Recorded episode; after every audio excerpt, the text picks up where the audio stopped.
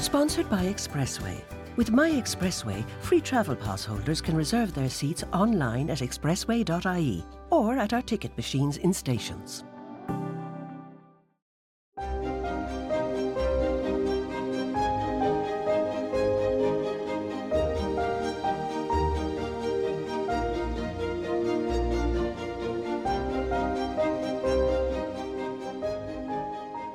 Hello, welcome to the second series of Irish GenPod.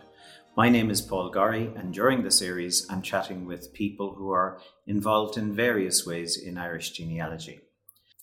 Today, I'm again in my hometown of Baltinglass in a quiet location to chat with my old friend and colleague Stephen Smyrl. Stephen has worked in genealogy professionally for decades. He has held credentials from Accredited Genealogists Ireland for over 30 years.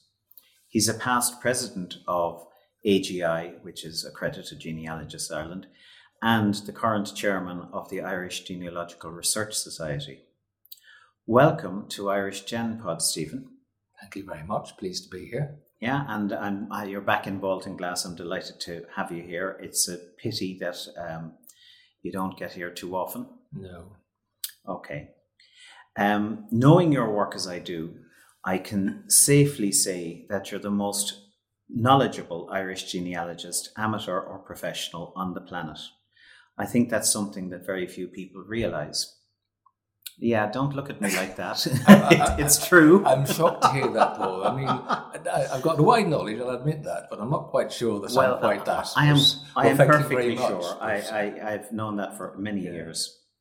Um, most people gravitate to family history in middle age or later in life, and very few people develop a passion for the subject in childhood. What age were you when you got the bug? Well, it depends. You know, if you think about you know when you actually sort of bring it down to the essence of is it genealogy? Um, my, my parents parted company when uh, they divorced, quite amicably, but they parted company. I was I was probably about four at the time, and so I and my mother went to live with her mother, who was living with her mother. So there was hmm. me, my mother, my granny, and my great granny all in the one house. Uh, and I would hear the my granny and my great granny talking about people who'd been dead for many, many years before I was ever born. And I think that's what probably got me interested because I'd be asking questions. Of course, I've eventually told to shut up, but I'd be asking questions. You know, who was Auntie Gertie that used to have a, a house full of glass domes with stuffed animals in them? Mm, mm. And of course, that was in England. Yeah, that was in England. As I'm sure you can tell by my voice, uh, I was born in England uh, and raised there. I came to live in Ireland when I was about 22 or 23. 22 or 23, mm-hmm. yeah. Uh, I've been more years now living in Ireland uh, than uh, living in England. Uh, my dad's family are all from the north, from Belfast and places like that, and my mother's family is entirely English. Mm-hmm. Mm-hmm. And in your teens, had you considered a career in genealogy, or how did that come about? No, it hadn't even crossed my mind. I, um, I sort of always been interested. My surname is so unusual. I suppose that's the one that really uh, uh, grasped my attention. Where, of course, you know, actually, if I'd done research on my mother's side of the family, there's so many uh, records available in England, I'd probably find an awful lot more out. But I was more interested in the Smyrl side of things. So even when I was about 17 or 18, I made my first trip on my own to, to Ireland, to Belfast uh, to undertake research. Um, and I mean, I became quite a proficient amateur genealogist, but back in those days, I didn't really understand the context of the records or, or what they were about. They were just bodies of information that had, know, records that had information mm-hmm. that I was interested in. Uh, so I, I never really thought about even the possibility of a career in genealogy. Um, and will I say how that happened? Because it sort of includes you to a degree, uh, uh, no, Paul. Don't, well, don't, I don't mind I, you I, saying. I, I, I was a little Speedy Gonzales that would run around uh, between the old Public Record Office and the Four Courts. Uh, this is in Dublin, uh, um, between the old Public Record Office and the Four Courts, and the General Register Office and that sort of building they had in, in, in Lombard Street West, East, East, East. East. Uh, and other offices, the Land Valuation Office and things like that. And um, and I'd, I began to sort of recognize faces. Uh, and one of the calls was our old colleague Eileen O'Byrne, mm-hmm. and uh, I got chatting with her one day, and I think she sort of misunderstood and thought I had said that I was interested in being a professional genealogist, whereas I'm quite sure I must have said that's an interesting occupation. Uh, and Eileen was famous for sometimes getting the wrong end of the stick, and in this instance, it, uh, it worked to my advantage because uh, she reported, as you know, to you that this, this young fellow called Stephen Smoley is going to come to Ireland to be a professional genealogist.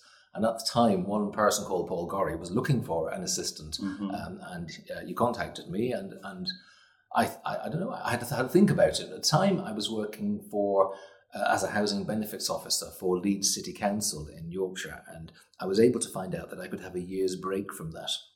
So in April 1989, I came to Ireland with the thought that I'll probably be here a year and then I'll just have to go back. And I've been here ever since.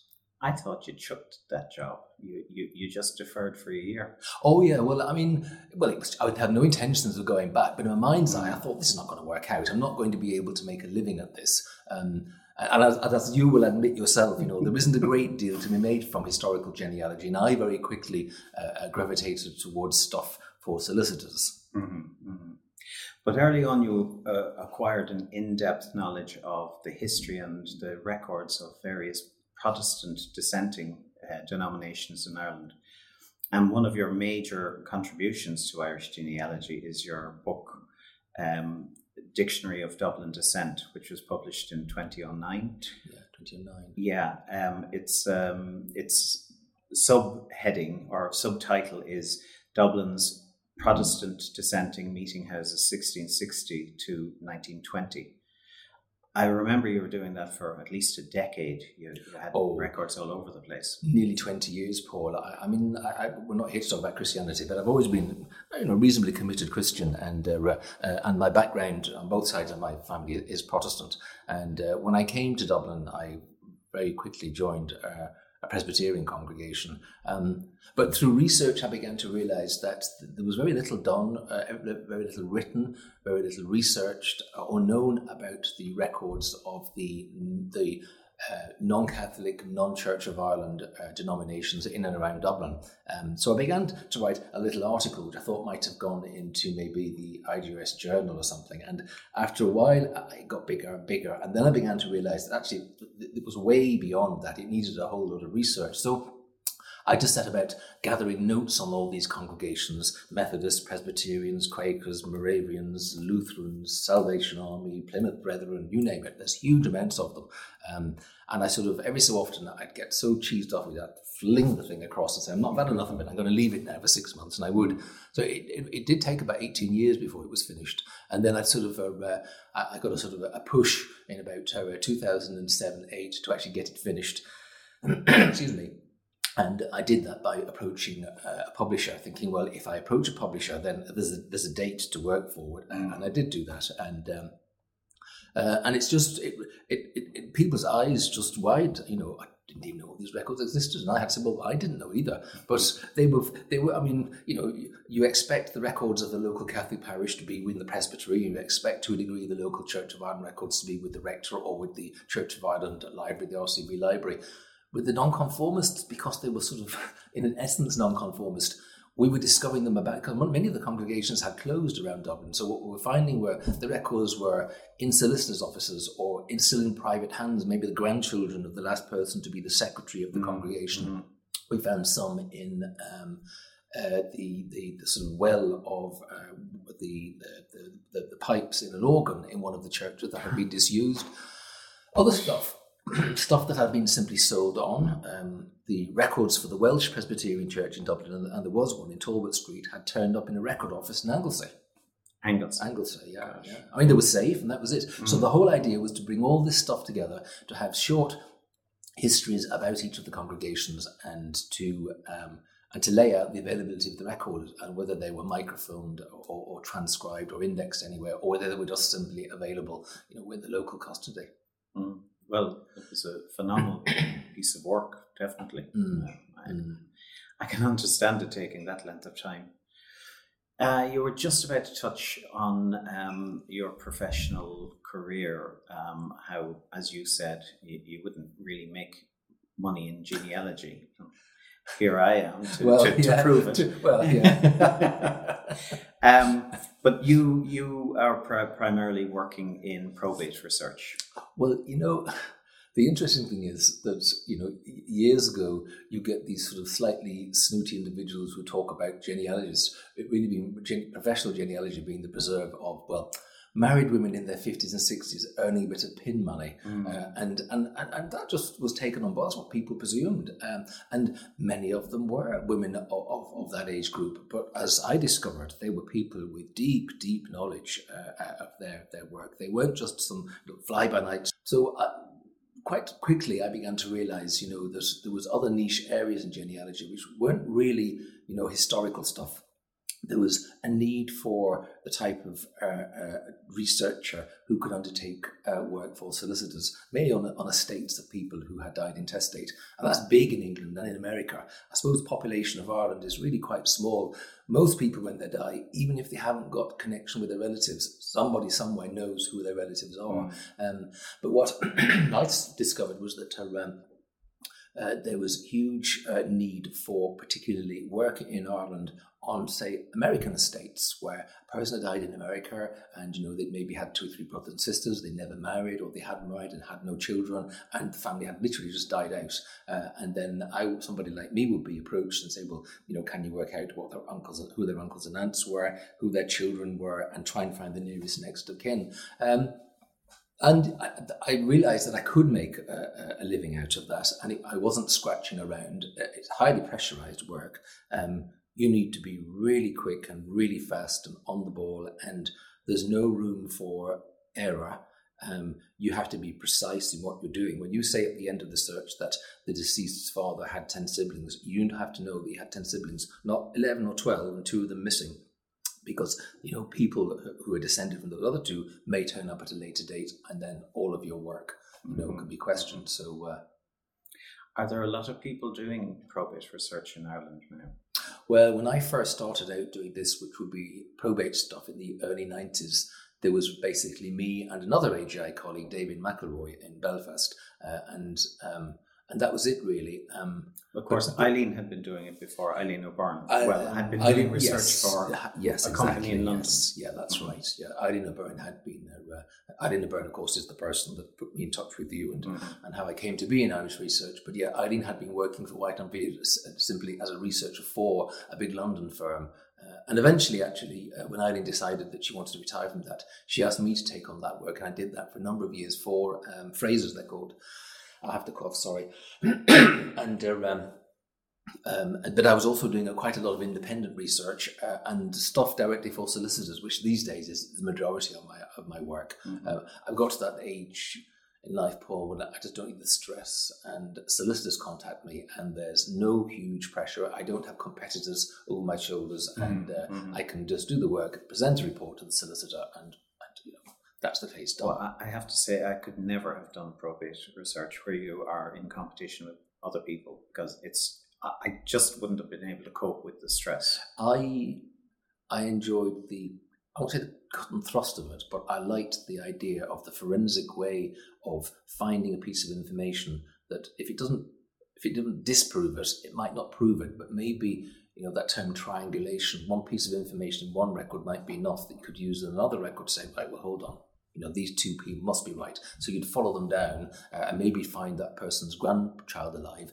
And the thing is, you wouldn't tell them what you were looking for because you needed them not to have their mind polluted. You needed, I would need them to tell me, well, who are your grandparents? Mm. You know who their brothers and sisters are. And hopefully they would give me the information that would prove that I'd found the correct family. So in that instance, you know, you, you're uh, when it comes to making the, re- the report for a solicitor, you'd be getting some sort of affidavit sworn uh, where you'd state, you know, that the next of kin had been located, had given uh, details about uh, their grandparents and great grandparents without ever being given any information by me to start with. So it was reliable information. Mm-hmm. Mm-hmm.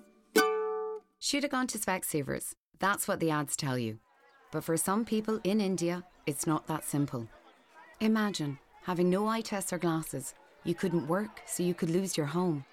I'm Lisa from Specsavers, and I'm proud to help the Hope Foundation provide eye care in Kolkata. Specsavers arranged for me and my colleagues to go there and do eye tests.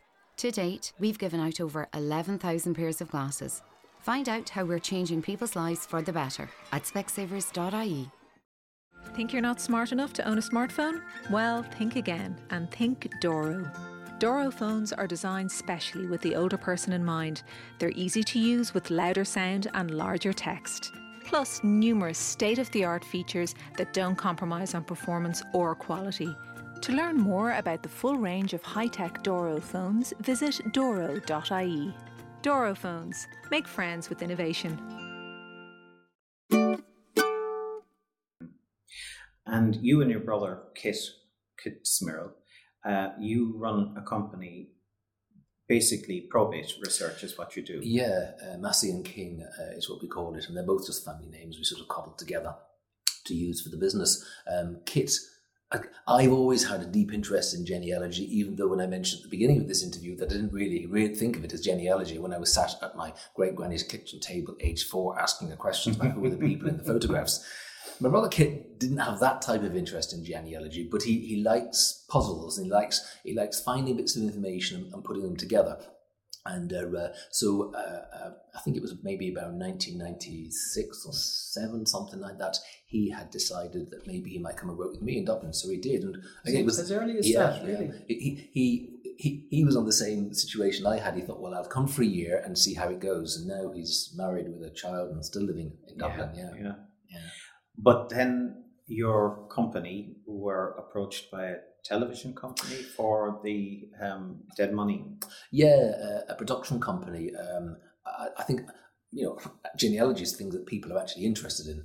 I suppose TV producers, you know, like anybody, they have an interest in a particular subject, and this particular TV uh, uh, uh, producer had, had really got an interest in genealogy. And I was thinking all the time about how does this thing work, where uh, you know uh, next of kin have to be found for uh, solicitors, etc.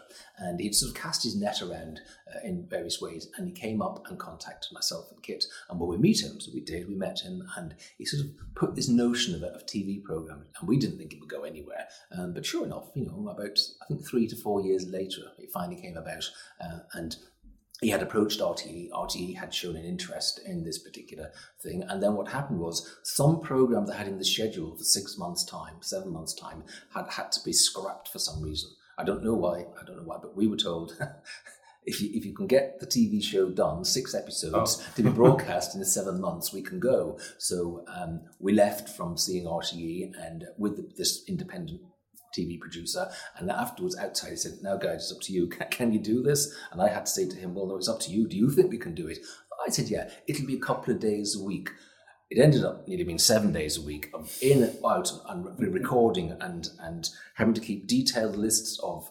I mean, you would shoot scenes for different episodes in such a way that you'd always have to know what clothes you were wearing. So we had to keep these lists of oh, which shirts, which jackets, and make sure you got the right. And there was one episode I do remember that uh, um, I'd had to pull my my uh, the, the, sleeve of my jacket down a bit because I realised that it was the wrong shirt. It looked okay at the collar, but the, the, cuff was a completely different colour. We had to cover that up. Uh, but yeah, it, we, we we over six episodes we told the story of searches we had done for um, uh, searching out next of kin where individuals had died intestate and there was no immediate next of kin. And, you know, I mean, it, it, was a real good snapshot. We got the sort of like the really poor families from the west of Ireland who'd gone to America. We got folks from Dublin who had sort of intermarried, um, uh, you know, between a Presbyterian family and a Roman Catholic family and had sort of slightly gone their separate ways. And one had climbed up the social ladder, the other one had dropped down. Uh, and one of the episodes was really interesting to show that this family had cousins, and here we had photographs of the Presbyterian family in Dublin,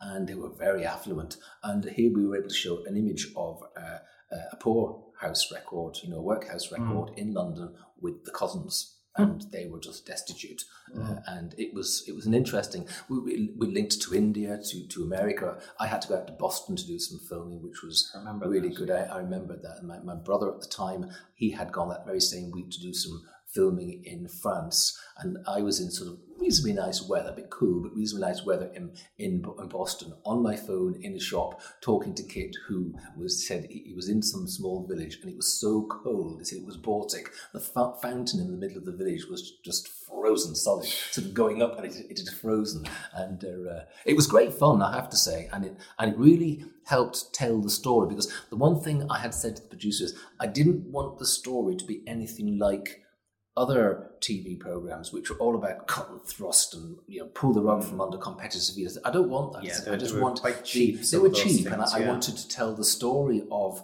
the different types of people. I mean, you know, I won't, go, I won't go off on a tangent, but you know, you mentioned Ireland, and of course, it's like, oh, you know, the Catholic people, etc., etc. Well, I wanted to show Ireland, you know, in the past wasn't all just about that. There was all sorts of different strains and types of families from different, you know, social classes and different backgrounds uh, and different stages in, in their life. And I think over the six episodes, uh, uh, we succeeded with that. No, I thought it, it was terrific. Um, they, they they were extremely interesting uh, subjects and very well presented. I thought that it was a great series. It's a pity that it was only the one. Yeah, it, yeah. Well, it, it was just unfortunate, uh, but uh, uh, there was just an illness with the producer, and it, it didn't uh, uh, didn't go any further after that. And then, you know, to be truthful as well, it was a huge amount of work. Um, so I'd imagine so, yeah. Yeah, Yeah. it was highly enjoyable, but it was really, really, Mm. you know, uh, fast and furious. And you know uh, these things are repeated and repeated on television. I, I haven't seen it. You'd imagine it would come up on I don't know a History Channel or something like that. But Yeah, well, it was repeated. It was shown first of all on RTE2 at some sort of slot, which was like okay, but not great.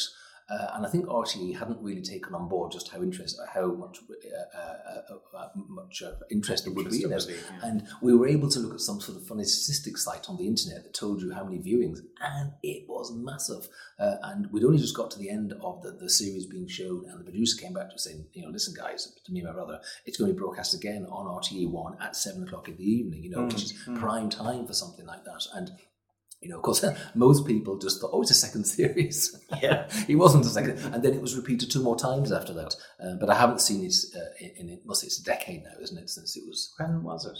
uh, it was it was shown in April and May 2012. Oh, Yeah, as recent yeah. as that. Yeah, as recent as that. It's, it's a decade ago. Yeah. Hmm.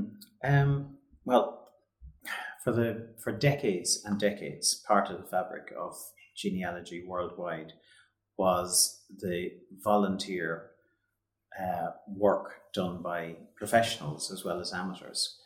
Um, you know, genealogical societies, conferences, etc., etc. Uh, they really lived on uh, the, the the voluntary work of people.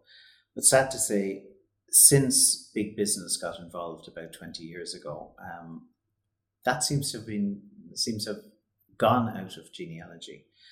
Um, and genealogy now attracts a lot of people who are takers rather than givers, or mé féiners, as we, as we might say in Ireland. Um, you've been a giver uh, for decades in relation to um, organisations like, well, AGI, Accredited Genealogists Ireland, um, the Council of Irish Genealogical Organisations, and the Irish Genealogical Research Society, or the IGRS as we know it. Well, I'm sure you've found it rewarding over the years to, to you know what you have got out of being a giver. Um, but it has also interfered with your your own work as a, as a genealogist. Um, and it still does, Paul. Uh, I'm still, you know, highly involved with the Irish Genealogical Research Society, which, you know, I don't know whether listeners know, but that's the oldest society dedicated to Irish genealogy, founded in 1936. It's a, a learned society, but it's open to all. Um, but you know, I'm still very much involved with that, and on a daily basis, between you know dealing with the files, I'm dealing for, with solicitors. I'm also fielding questions in relation to uh, my position as chair of the society and trying to deal with aspects of of, of the progression uh, of us. Um, we really have sort of modernized that society in more recent years. But you, you mentioned about you know the, the the volunteerism aspect of and I mean. I want to be fair and say, you know, there's no denying that the input of big business has had, you know, some benefits, many benefits actually, because it's allowed um, much greater access to material than would have been in the past.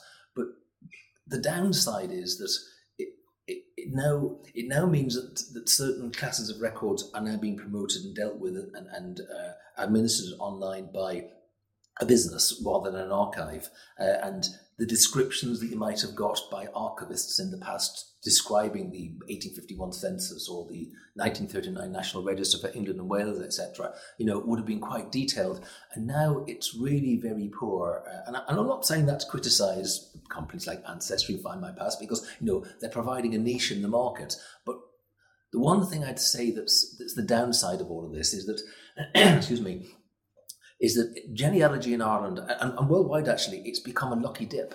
You you just type a name into a box and it pulls the information out. Now, somebody like me and you would be able to interrogate that information, and you know we get say twenty results, and you and I would be able to go through and say no, no, no. Oh, here's your man. That's the right one.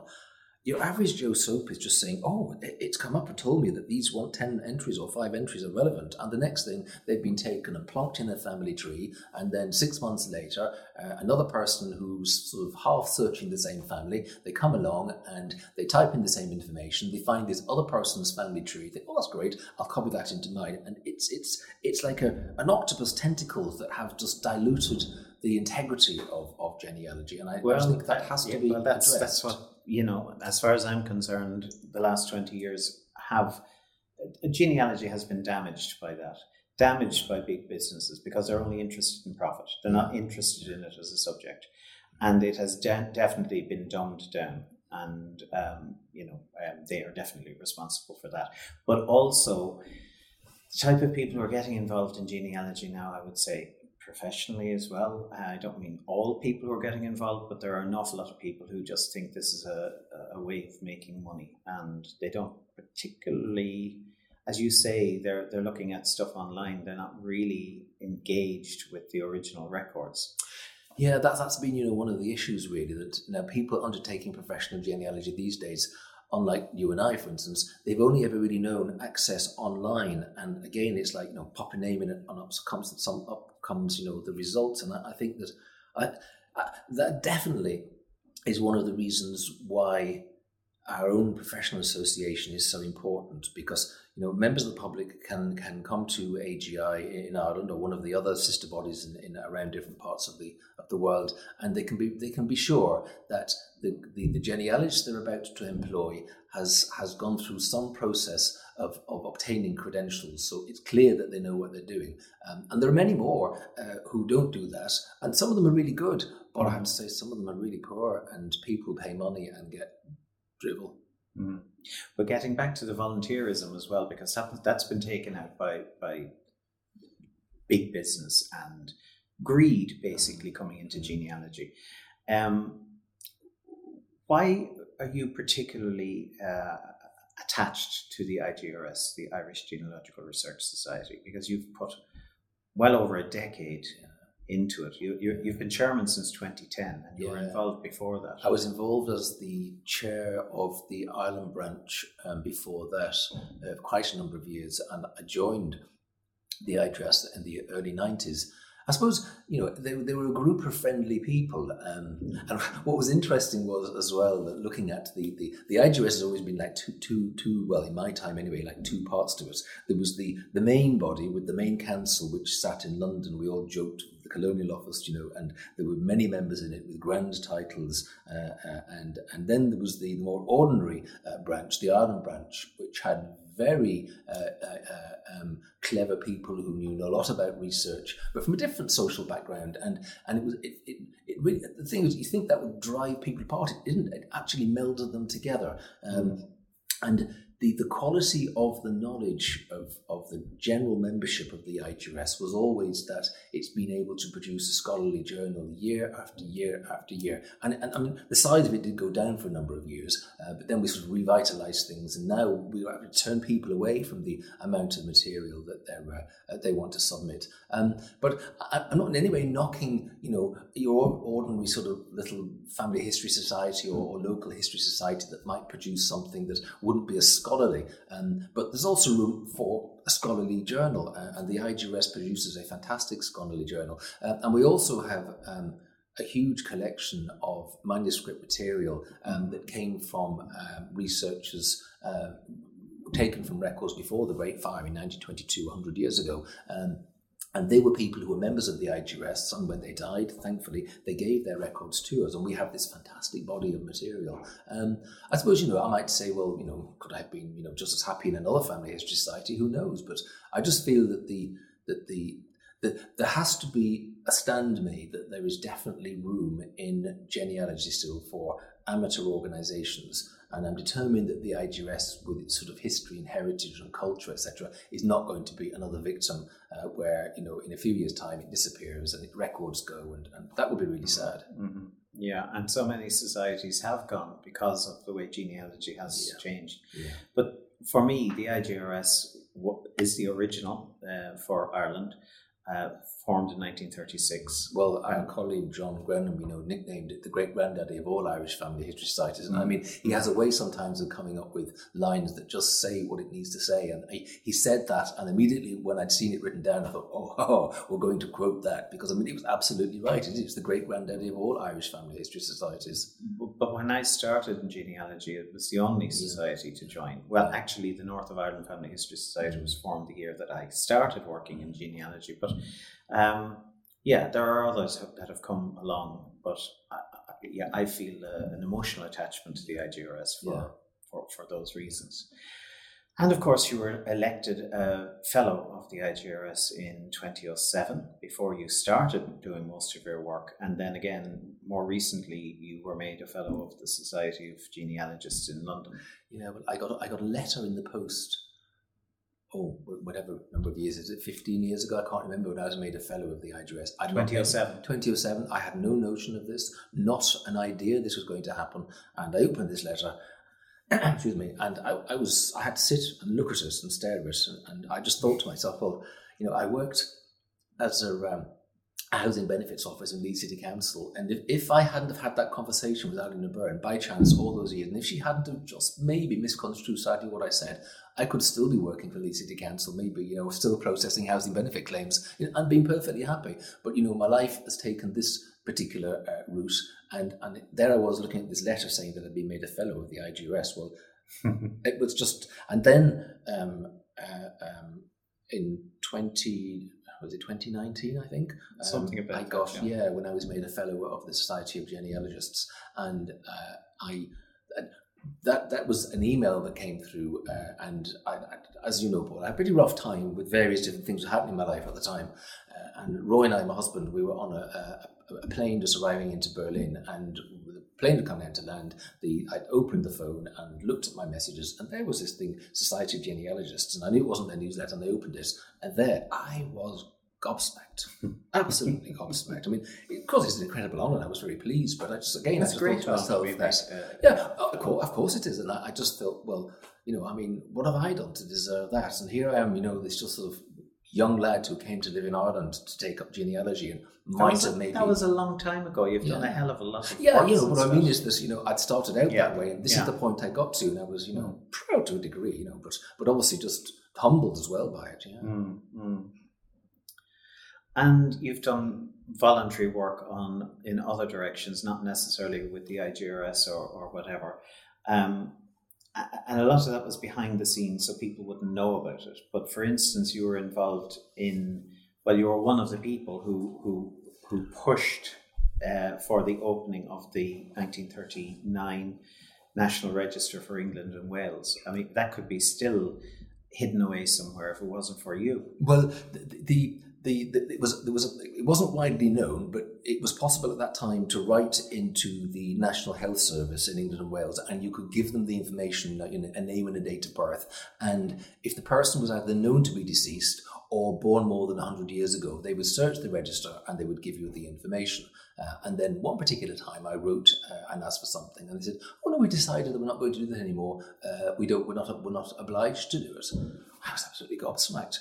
And I just looked further into it and I thought, this is nonsense. Um, there was, there was not, not going into in great detail, but this national register was taken at the onset of the war. Uh, uh, I was in, just going to UK. ask you to explain yeah, that. Yeah, it, it, it was Second World yeah, War. Yeah, the Second World War. 29th of September 1939, it was taken. Rather like a census, forms were brought out and they were filled in, and they wanted to know people's name, organized by address, their name, their date of birth, their occupation, uh, if they're a male, if they had previously uh, had uh, war service, etc. And uh, these forms were never, there was nothing on the forms, unlike the census, that ever suggested the information was secret for ever and a day. So I decided to complain about that. In fact, this service had now been taken away to the, I think it was the, probably the Data Protection Commission, whatever it's called in, in England and Wales. And uh, um, uh, it took some time, but I got a, a, letter back to say that they had found in my favour and that the information I had asked for I should be given. Um, and very shortly after that, uh, it then turned out that they opened negotiations with the Public Record Office, who obviously would eventually hold this material, um, and and they then uh, did a deal with one of the big genealogy companies to scan uh, that register and index, etc. And, and I looked again then at the, at the, situation in Scotland and Northern Ireland, and Scotland's a bit of a quagmire. It's organised in a, in a bizarre way, but it is possible to get searches done. Mm-hmm. And again in Northern Ireland, uh, the National Register for Northern Ireland had been used, or I should say that at the outset of uh, the beginning of the National Health Service across the United Kingdom, it was decided that these registers created in 1939 could be used as the basis of the NHS Central Index. And then, because anybody who had been born after 1939 had been added into this database, and it was kept right up, right up to date up to the 1950s. So, it, but in Northern Ireland, it was decided they didn't need to use the actual registers; they could use the card that created to these. So, you know, um, the, the, registers had been consigned and, and, and, put, I think, maybe for some years in the basement of Stormont, uh, and had lain there for a long time. Uh, and then I heard off the record from somebody in PRONI that this stuff was found, and there was discussion about whether it should be thrown, whether it was needed. And, and, I mean, but thankfully, you know, somebody, you know, with some nous in PRONI had looked at it and said, this has got names and addresses and dates of birth. There's no way it can be thrown out. Um, so, unfortunately, this, the index that was created to the National Register for Northern Ireland was not retained. so they, they can only do searches in certain ways by giving them addresses now. Uh, it's quite an awkward thing. Um, but yeah, the, the, the, so by doing that, it was possible to, um, to allow greater, wider public access to a resource that hadn't been made available properly before then. Mm-hmm. And another thing that's very important, well, for posterity, it's, it's very important, is uh, the extra information added to death registration in Ireland. Yeah and that was was it through CIGO that you did that, or uh, CIGO yeah, being I, the I was, uh, Council of Irish Genealogical Organisations? Yeah, when I was executive liaison officer for, for CIGO. Um, well, in my own line of work, I um, had to. I would be contacted by solicitors, and I'd got to find out what happened to you know the deceased uncles and aunts, and invariably they were born so far back that their death records. Um, uh, were of the uh, their death records had the same information on them that had been had been um, um, recorded since uh, restoration began in 1864, um, and which didn't include dates of birth, didn't include the place of birth, didn't include the father's name or the mother's name. Uh, and the problem was that, you know, it, any amount of records would do. I remember I would have a, a lunch sometimes with, uh, again, talking about Ali Eileen O'Byrne. We'd both been in the GRO, and you say, Oh, I don't know, Stephen. I've got five Cornelius Murphys here, and I don't know which is the right one. She said, I'm going to have to just send them to the client and they can decide themselves whether any of them are relevant because mm. it was just an impossibility. Um, and whereas in England and Wales, since 19, June 1969, um, death records had included the deceased's date and place of birth and the maiden surname of a married woman. Now, it didn't include the parents' names, but it was enough information that on, in the majority of cases, you could be sure that you could match a death record with a birth record. Uh, uh, and you know, like I always say, genealogical snap. Um, and in Ireland, that simply wasn't the case, and it was going on and on and on. And I, and I discovered the huge amounts of record of, of errors in the records. But the death registration uh, that you managed to get uh, implemented, uh, the the the extra information on them that that applies to all of Ireland, doesn't it? It does, yeah, at different dates. Um, it took quite some doing, but we managed to convince the General Register Office in Dublin that it was important that uh, each deceased person's date and place of birth and their father's and mother's name should be recorded. And initially, they had said, oh, that's outside the requirements of civil registration. So it took really quite some effort for us to get them to take that on board. Uh, and then um, that was in about 2005, I think, 2006 that that began. And since then, technically, every record should have that information. Of course, there will be the t- some that don't. I um, registered my mother's death in 2006, and it was the first time that I encountered it. I Yeah. I was able to give the information of our parents' names and all that sort of thing. Well. I, I mean, many people I know who know I had a role in that come up to me afterwards and said how much it meant for them to know that their their relative was now not to be just lost to history Mm. because there was enough information now to know that that, that that was a name, and that had been the issue before that. You know, once the registrations went beyond living memory, there was nobody to tell you, oh, this is the right record, that's the Yeah, right record. yeah. So that was in about 2005, implemented in 2006 in the Republic, and then we tackled uh, the Stormont Assembly, uh, myself and another AGI colleague, uh, Rob Davison, in about 2010, and I th- and that and they, they accepted that straight away. They recognised that this was something of some value, uh, and in fact, it was rather funny because the Registrar General for Northern Ireland in the discussion in Stormont had said that it had been working well since 1855 in Scotland. so they, they were happy to implement it themselves. And so since about 10, 2010, 2011, something like that, uh, all death registrations in Northern Ireland. So the, throughout the British Isles, Britain and Ireland and Wales and Scotland, the only place that doesn't include parents' names now is England and Wales. And I've got them in my sights. Right. Very good. God help them. Well, anyway, uh, I was just going to say one more thing because we we've spoken for quite a long time. Um, the 1926 census for the Free State, which is now the Republic of Ireland, that was a long battle that unfortunately you didn't win. Yeah. Well, we, so we, we, we it was like a you know they say that a war is, is divided into battles. We won some battles, but we just didn't win the war in the end. But you know sometimes you could sort of say, well, did we win the war? Because there had been no real clear policy by the state or uh, um, by the relevant authorities to ensure that the returns for the 1926 census would be uh, available after they became, you know, 100 years had elapsed from their creation. But the bitter fight we had, which we nearly won, we nearly won to have the 1926 census opened early. Uh, it, it, didn't. It didn't get that done, even though there was serious talk at cabinet level. But what it did do was ensure uh, that the National Archives is getting the uh, the wherewithal with the finance and personnel to to um, conserve, to digitize, and to index that census so that it should be become available at the end of 2026 or the beginning of 2027. 27, Yeah. Yeah. Well, listen, um, I think that's about as much time as we have. Uh, we've run over time, I think, really. But anyway, it was very enjoyable. And thank you very much for coming to Baltinglass to have the chat. Well, thank you. It was nice to have a, a trip down memory lane at all those different things that I've been involved in. Yeah, honestly, well, yeah. For me as well, as I've known you since you started in Since I was a wee lad. professional, not that wee. Anyway, thank you very much, Stephen. Very welcome. Thank you, Paul. Finally, I'd like to thank Senior Times for making Irish Gen Pod part of their collection of podcasts. Also, many thanks to my series producer, Conor O'Hagan, and to my audio supervisor today, John Hughes. Do tune in again.